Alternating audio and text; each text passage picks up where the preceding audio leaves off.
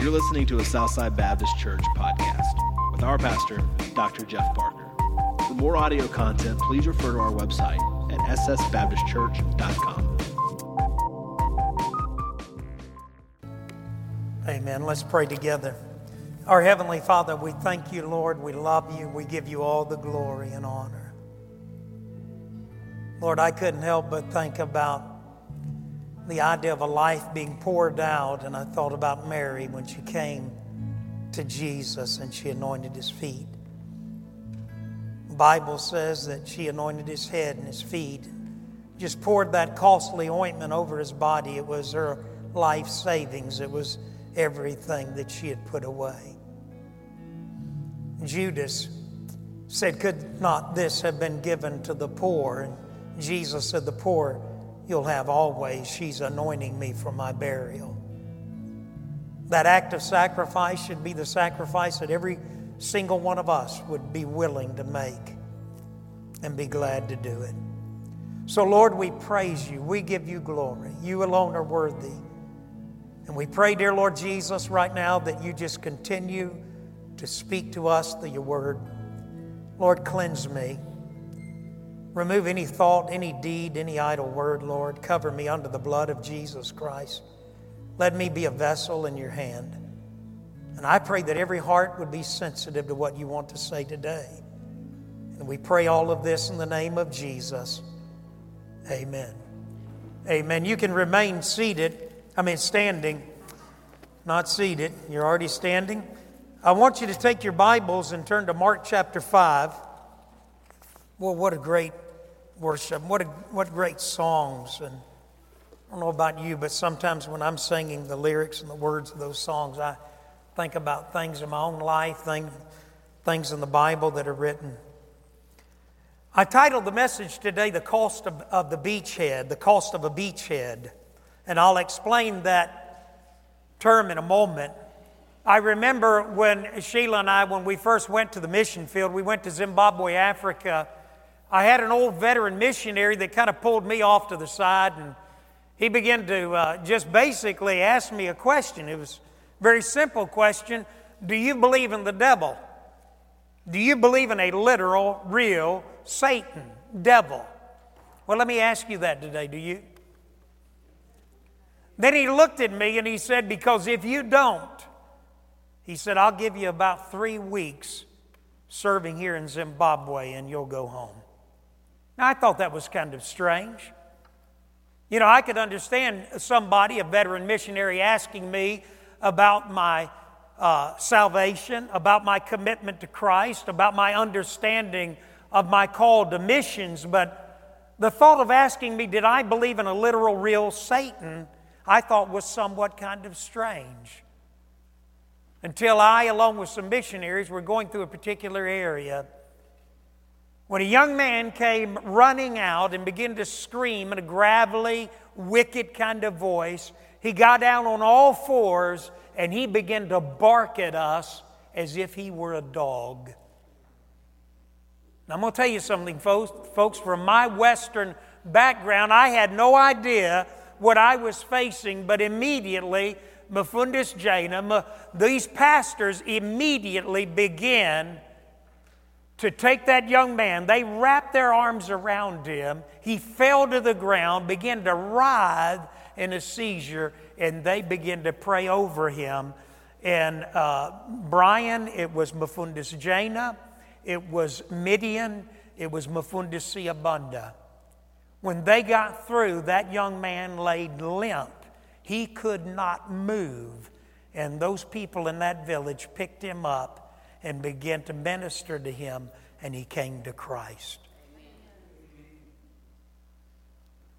The Bible said, Paul said, we wrestle not against flesh and blood, but we're involved in a spiritual battle. Well, we see it in Mark chapter 5, beginning with verse 1. It said, They went across the lake to the region of the Gadareans, or the, Ga- the Gerasenes. When Jesus got out of the boat, a man with an evil spirit came from the tombs to meet him. This man lived in the tombs, and no one could bind him anymore, not even with chains. For he had often been chained hand and foot, but he tore the chains apart. He broke the arms on his feet. No one was strong enough to subdue him. Night and day among the tombs and in the hills, he would cry out and he would cut himself with stones.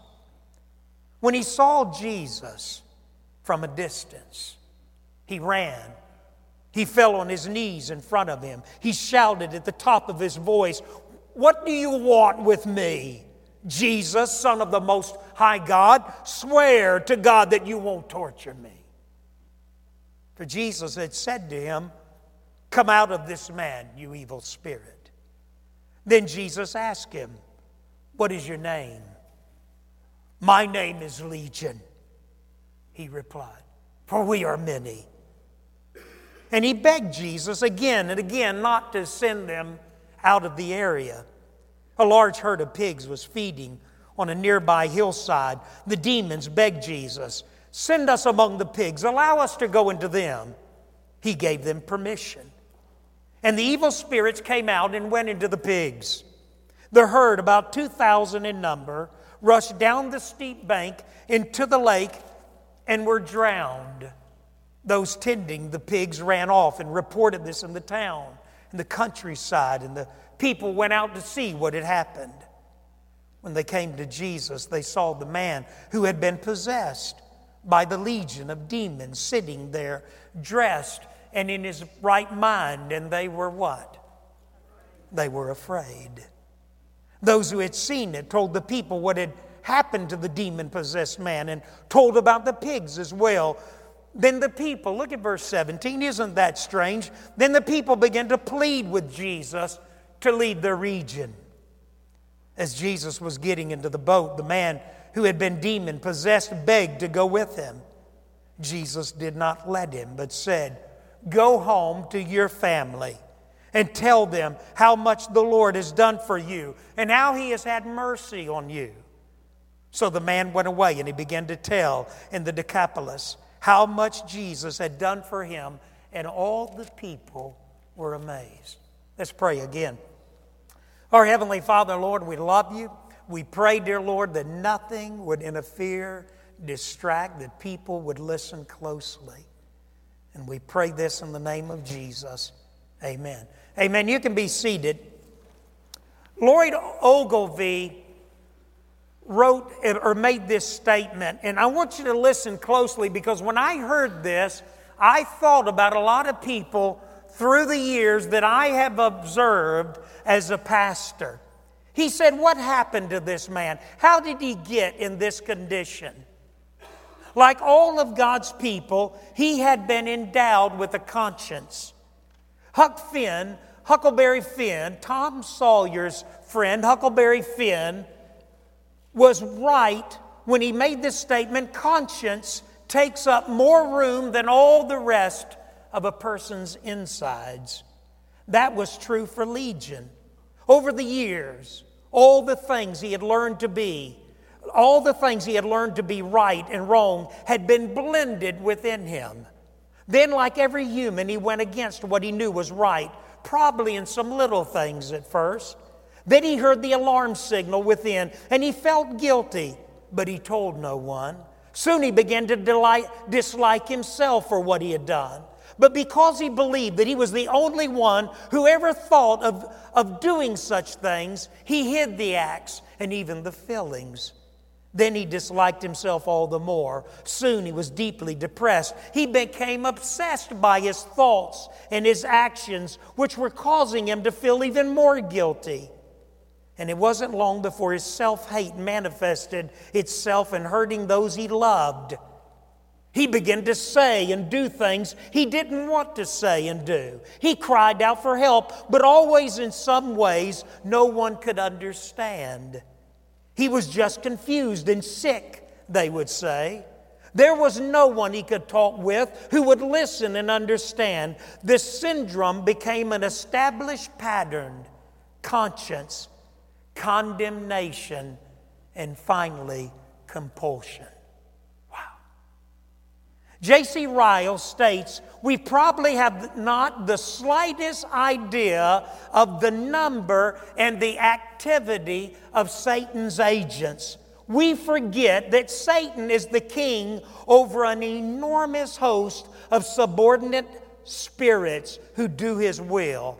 We would probably find if our eyes were opened to see spirits and to see the spiritual realm, that evil spirits are about our path, about our bed, observing our ways to an extent of which we have no conception in private and in public, in church and in the world, there are, they are busy enemies always near us of whose presence we are not aware. Frank Peretti wrote a book years ago called This Present Darkness. It was a, it was a bestseller. In these opening scenes, he talks about a pastor who was praying and the demonic activity that was going on around him while he was praying that he was not privy or able to see. We see here a man. The Bible says that, first of all, number one, the tombs were chambers. They were hewn, they were cut into the limestone cliffs. And uh, this poor man lived among the dead.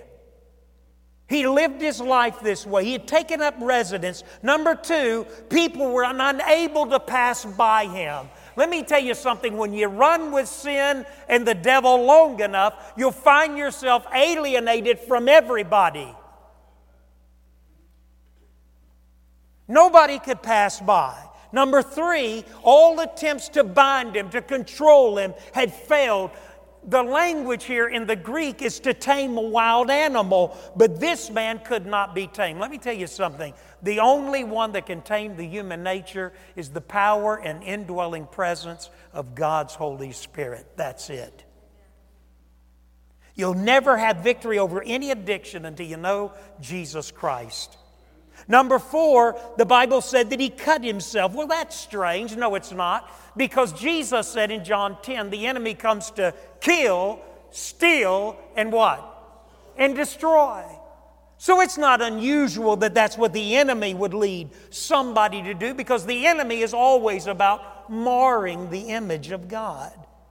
The Bible says that when the Spirit came, it came in it. Some translations say worship, but that's not a correct translation. What it means is that the demonic legion of army of demonic spirits indwelling this man caused him to fall prostrate, caused him to recognize the presence of Jesus Christ.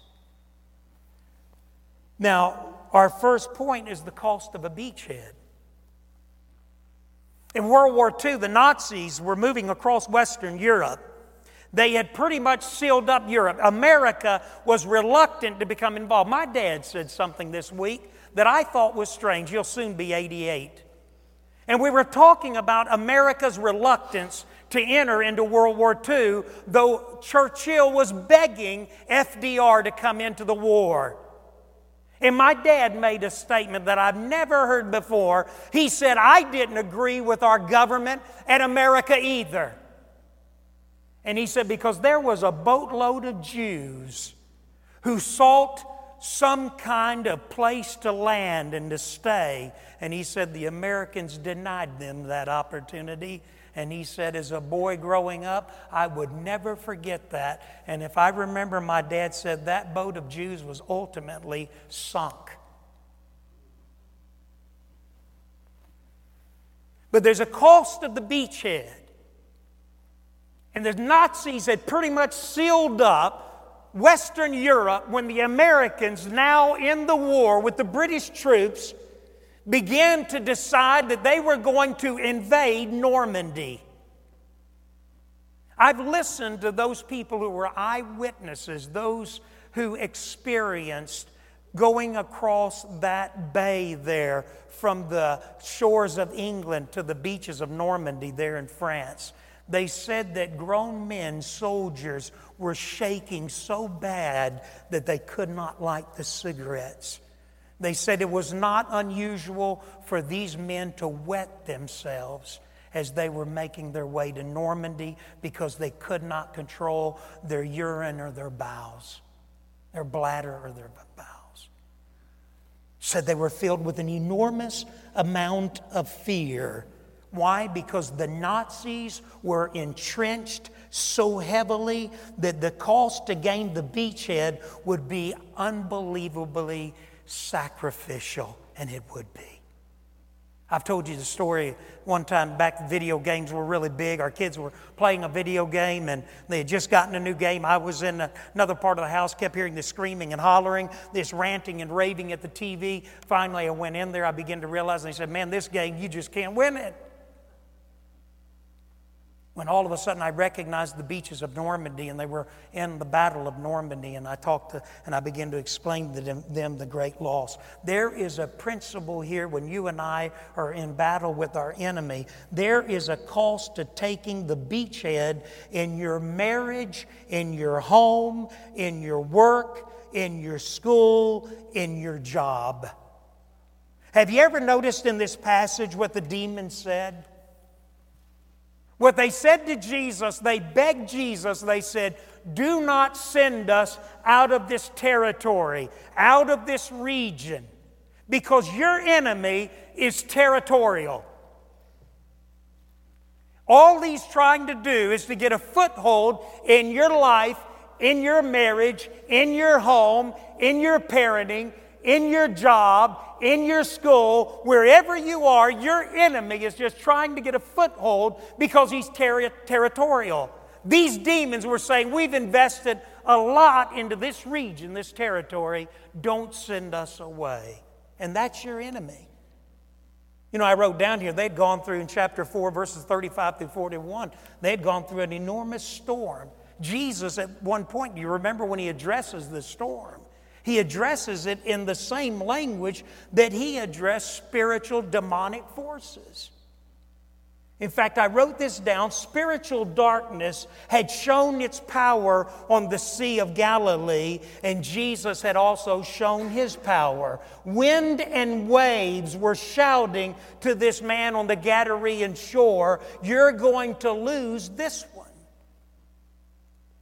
Jesus and the disciples come through this storm, and immediately, note the word immediately. Uh, Mark would use that a lot in the Gospel of Mark. The Bible said when they landed on the shore that immediately this Gadarean comes and with his gravelly demonic voice he begins to address Jesus. But it says immediately. And I thought there's a principle here. This is your enemy and my enemy. Isn't this the way our enemy works? Whatever spiritual resolution you and I make, isn't it just like our, whatever excitement, whatever revival, whatever God's doing in your life, isn't it just like your enemy and my enemy to immediately address it and kill it? You get passionate, you get excited, you begin to get a fervor.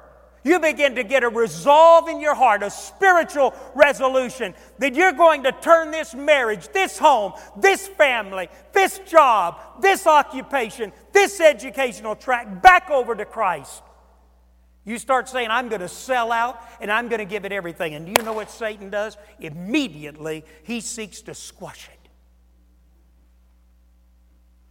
And he'll do it from the most unlikely sources. There's another principle Satan will always seek to kill whatever God is doing in your life and in my life immediately. He will seek to put out the flame to kill the passion and steal your joy.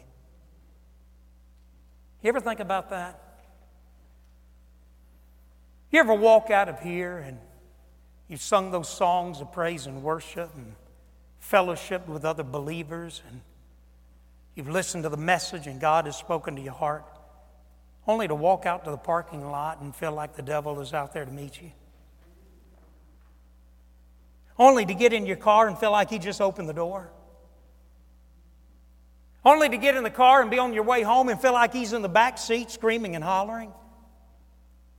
Only for you to get home, get out of the car, and he's already in there cutting on the TV. Isn't that the way the devil works? You see, in the Normandy invasion, the enemy was so heavily entrenched in that territory that when our soldiers were landing, snipers, the enemy was killing them as fast as they could get off the boat. Immediately. I heard a British commander say of a battleship that the reports were coming to him from Normandy that the troops were losing the battle. And this commander said, We've got to do something. He said, and he began to head his battleship in that direction. His leaders around him said, You can't do that. This water's too shallow. You'll run this ship aground. You ever notice in some of these war movies where they know how to cuss? He said, I don't care if we want run the blankety blank ship on ground or not. He said, We've got to help them. But that's your enemy. You see, that's the way the enemy works. He gets a beachhead. Southside, in a lot of ways, is a beachhead. You see, just like the enemy wants to get a beachhead in your life, Christ wants to get a beachhead.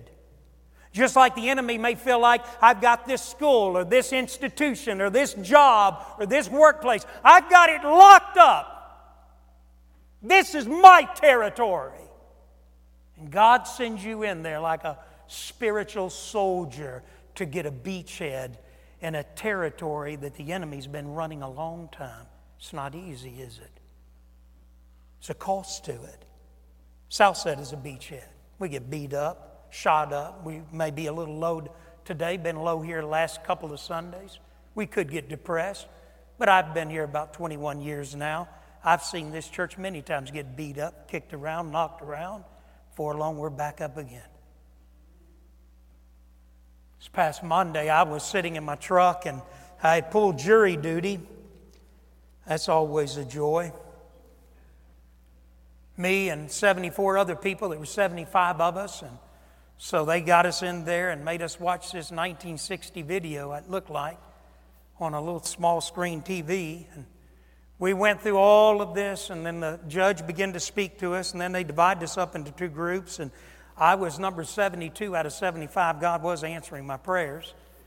And uh, so I went out, sat in my truck. Well, I noticed they had told us that there were golf carts available to pick up and to shuttle people back and forth from their vehicles in the parking lots up to the courthouse.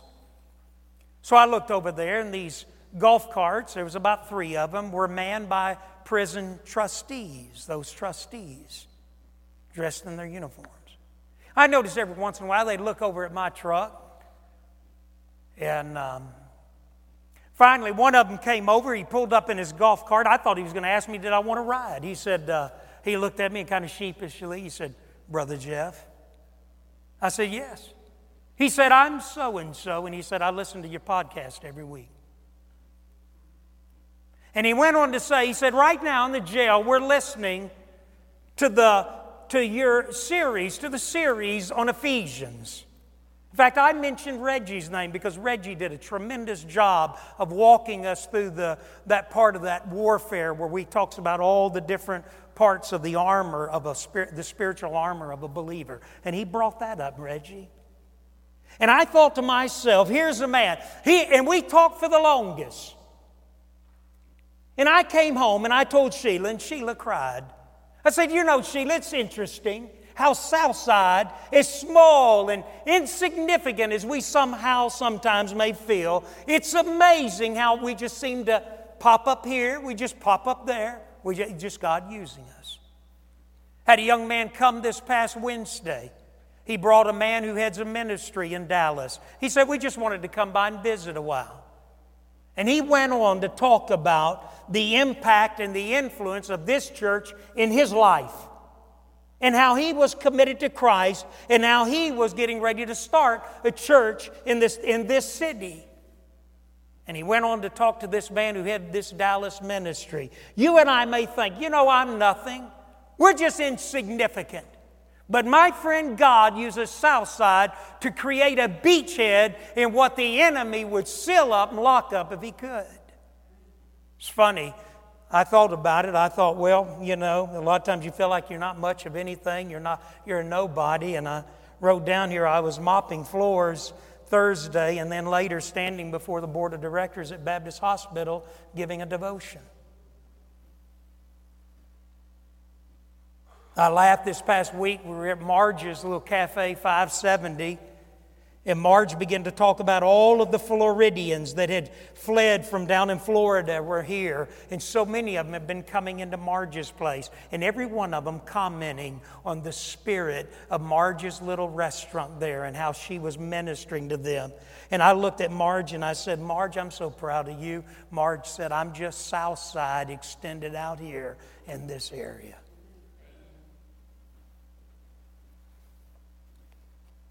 You see,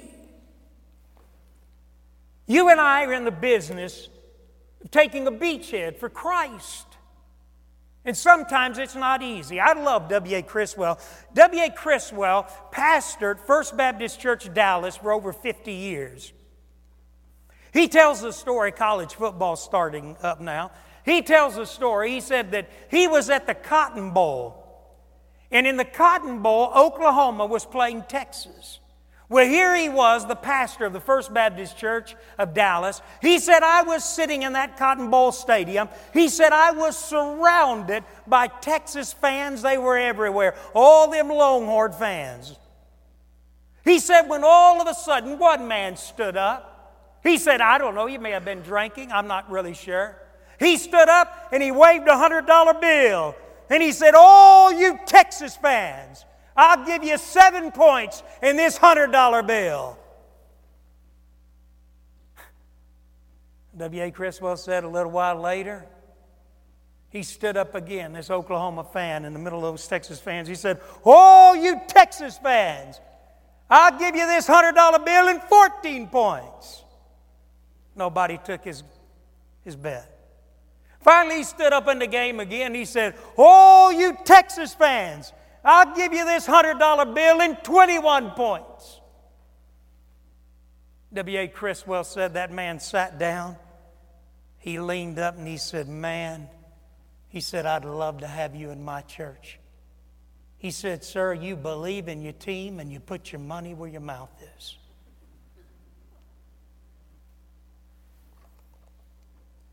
A beachhead cost. Number two, it's not the property, but the person. You say Satan is territorial. He's always about nations and communities and neighborhoods and homes and marriages and families and schools and your life, but it, it's not about territory. He's not concerned about South Jackson or Jackson or Mississippi or this country or any other country or your neighborhood. He's concerned about the people who live there. Herschel Hobbs said this He said, Why did the demon cry out such a request? Because Jesus had repeatedly been saying to the demon in the imperfect tense, Come out of this man, you unclean spirits, because demons do not like to be disembodied. In other words, the pit of hell loves some place to rest. Sheila and I, when we were married March 19, 1978, we were both students at Mississippi State, and uh, we had planned, I'd borrow $300 to go on our honeymoon. That tells you how cheap it was back then.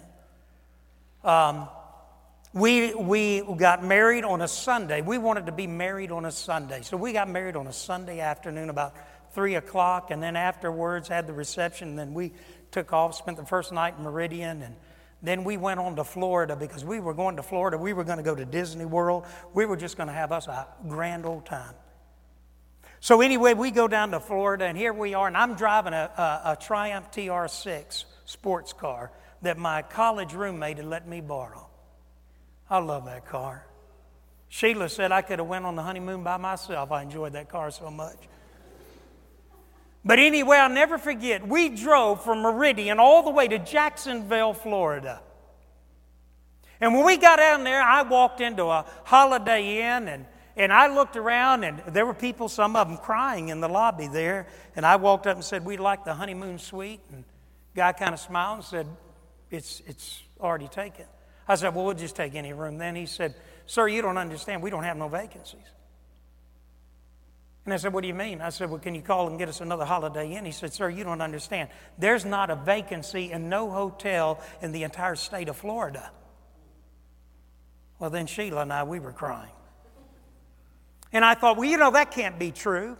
So we got on, I think it's Highway 91 or, or 1 that goes along that Atlantic coast going down, uh, going down the coastline of Florida. And every, I'll never forget, there was one place, what was that place called, Sheila? The Windrift Motel. It looked like a dump, but we were, man, we'd have stayed there in a minute. And it said, no vacancies. I mean, everywhere, no vacancies. Lights, no vacancies. Back then, they put light, you know, they'd light it up out there. No vacancy, no vacancy, no vacancy. You may say, well, what did you do? Well, we finally showed up at my older sister's house late, uh, probably after midnight, one or two o'clock in the morning, beat, exhausted in Orlando, Florida. No vacancy. Do you know what you ought to put over your life? Do you know what you ought to put over your marriage, over your home? Do you know what you ought to put over your church, over your neighborhood, over your community? No vacancy. Satan, you're not welcome here. But a beachhead cost. It's not the property, but the person. Thirdly, Satan tips his hand. What does that mean, tip your hand? Any card players here? You ever play cards and try to catch a glimpse of somebody else's hand? They tip their hand, which means they unbeknowingly tip their hand down, and you're able to identify their cards. They reveal their hand, and thereby they show their strategy.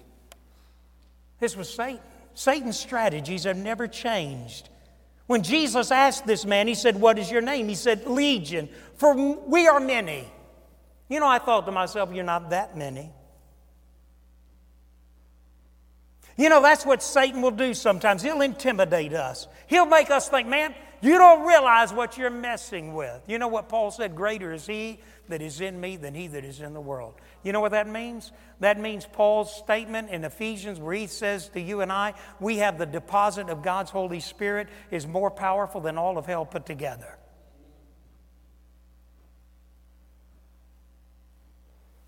Satan tips, tips his hand. He, he, he, basically, he basically says, he says, well, we, we, we are many, we're legion. You know, there's a story, and I don't have time, in 2 Kings chapter 6. In 2 Kings chapter 6, Elisha and his servant are in a bad situation. The Arameans have basically now come and they're going to come kill the prophet Elisha. And his servant comes in, and his servant is just shaking. He's all upset. Elisha is perfectly calm. And, and Elijah says to his servant, well, let me, let me, let me read at least that. In, in 2 Kings chapter, uh, chapter 6, let me say, because this is one you, you need to hear, and you can remember this. In 2 Kings chapter 6, verse 16, Elisha the prophet says to his servant, who is scared because the Arameans have completely surrounded them with all their horses and chariots and all their weaponry. And Elisha seems to be perfectly calm. And Elisha, all of a sudden, looks at his servant and he says, Don't be afraid. The prophet answered, Those who are with us are more than those who are with them. And Elisha prayed, O Lord, open the servant's eyes so that he may see. Then the Lord opened the servant's eyes. He looked and he saw the hills full of horses and chariots of fire all around him. Let me tell you something the enemy is battling right now.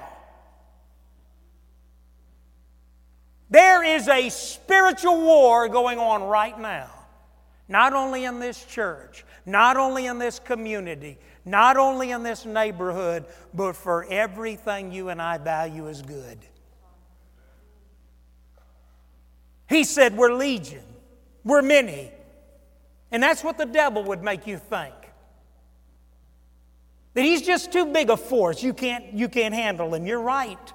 I can't handle the devil, but Jesus Christ can. And he goes on to say, He said, We're locked in.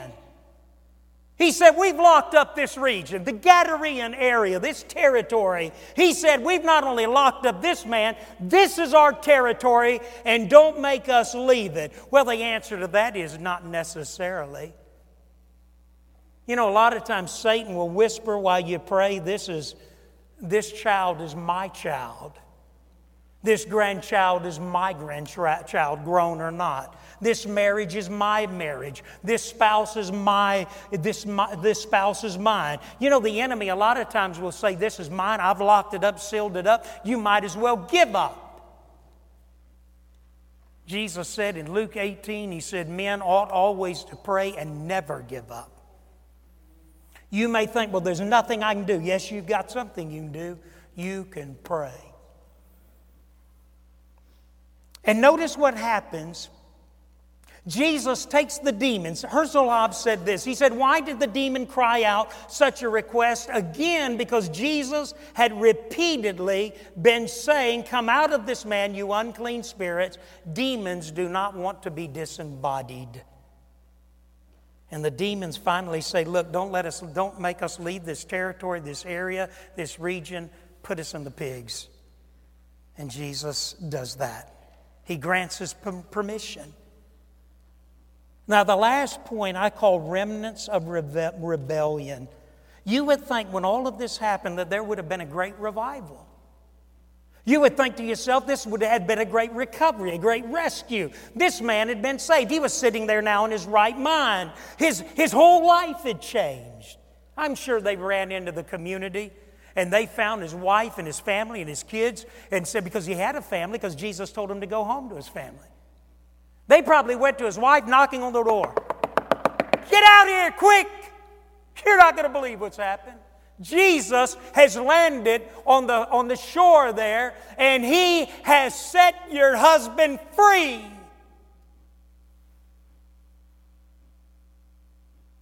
There was an outdoor meeting one time when a man who had been a drunk, an alcoholic, lived his life making his family miserable, living in a bondage to addiction and to all kinds of issues. And this man was now standing and he had a Bible and he was preaching the gospel. And another old drunk came up and kept interrupting and finally began to shout and holler at him and said, You're just a fanatic. You're nut. You're crazy. You're just sleeping. About that time, a little girl tugged his pant legs and said, Sir, that's my daddy. And my dad used to drink. My dad used to spend every penny my mama had. My dad put us through hell. My dad used to beat my mom. My dad used to not provide for us. And she said, Sir, pulling his pant leg, she said, Sir, if my daddy's asleep, God knows don't wake him up.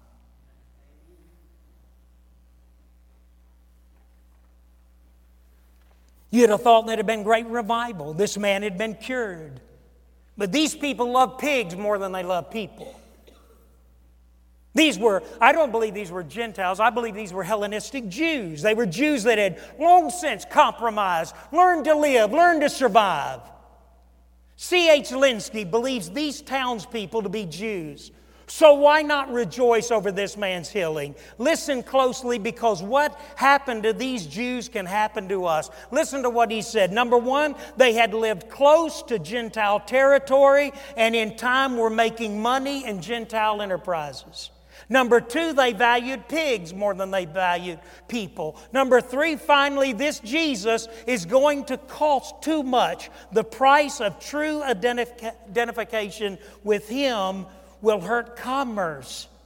True revival, he writes, results in liquor sales, drug sales, gambling habits, sexual promiscuity, sex business, unethical business practices, and professions coming clean and all of those sins going down.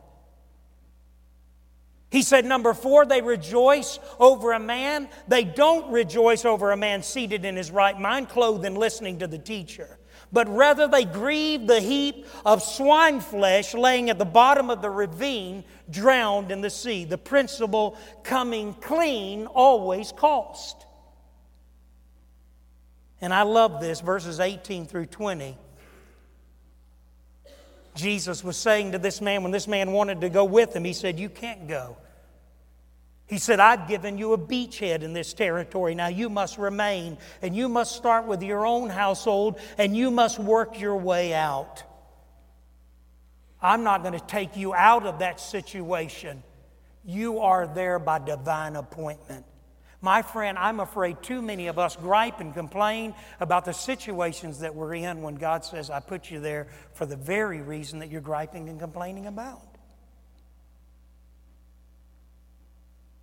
We can, dis- he goes on, we can dismiss the demonic, we can diminish the demonic, we can dance with the devil, or we can declare war under the authority of our commander in chief, Jesus Christ. And he concludes by saying to this man, his mission field was his own home. And he tells him to go home. You know, I don't know what you face today. I don't know what difficulty you may be in. I don't know about your marriage. A lot of people may listen by website. I don't know your financial situation. I don't know your health. I don't know your job situation and what you may be going through. I don't know what difficulty you may face, but if you are a child of God, I can tell you the author behind whatever is going wrong and whatever difficulty you face is your enemy, Satan, the devil. And he's territorial. All he's trying to do is get a foothold. If he can get a foothold, then before long, he'll take up residence. And your answer is no vacancy here. Let's stand. You remember when Jesus was talking about a strong man? How do you take a strong man's house? How? You bind the strong man. Now, let me ask you something. If you are a Christian, who's living in you? Jesus Christ, the power and presence of His indwelling Holy Spirit. Now, listen closely. Test question Is there anything that can bind Jesus? Absolutely not. Absolutely not. But I can tell you what can affect your life and my life. We can grieve that Holy Spirit. And the word grieve there means we can make, we can make the Holy Spirit weep and mourn within us. And we begin to lose our joy because we've got a grieving Savior living within us. We can grieve and we can quench. And the word quench in the Greek is to put out a fire.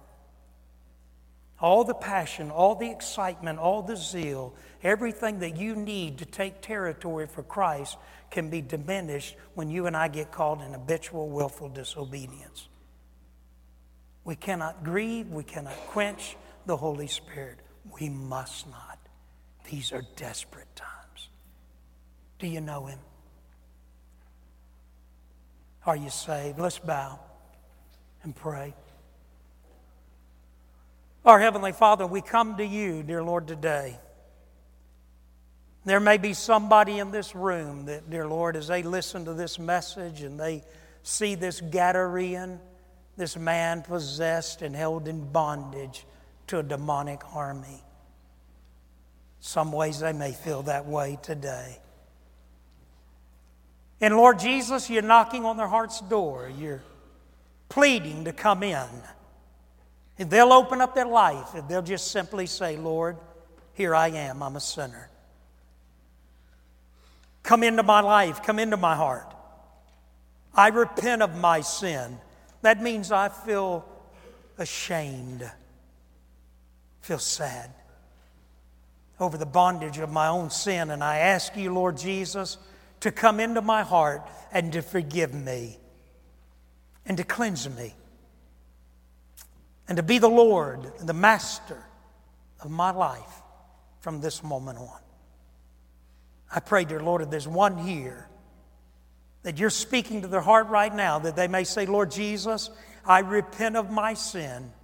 Come live in me and forgive me and be my Lord. For others in this room, they're in a difficult circumstance. They are battling the enemy. They may be tired, may be discouraged, may feel like giving up. But Lord, may they not do that. May they understand that they're in a war. And may they continue to gain that beachhead to win those battles so that Jesus Christ begins to take over control of that life, that home, that marriage, whatever situation may be on the heart right now. Lord, we love you. We're going to trust you. And we pray all of this in the name of Jesus. Amen.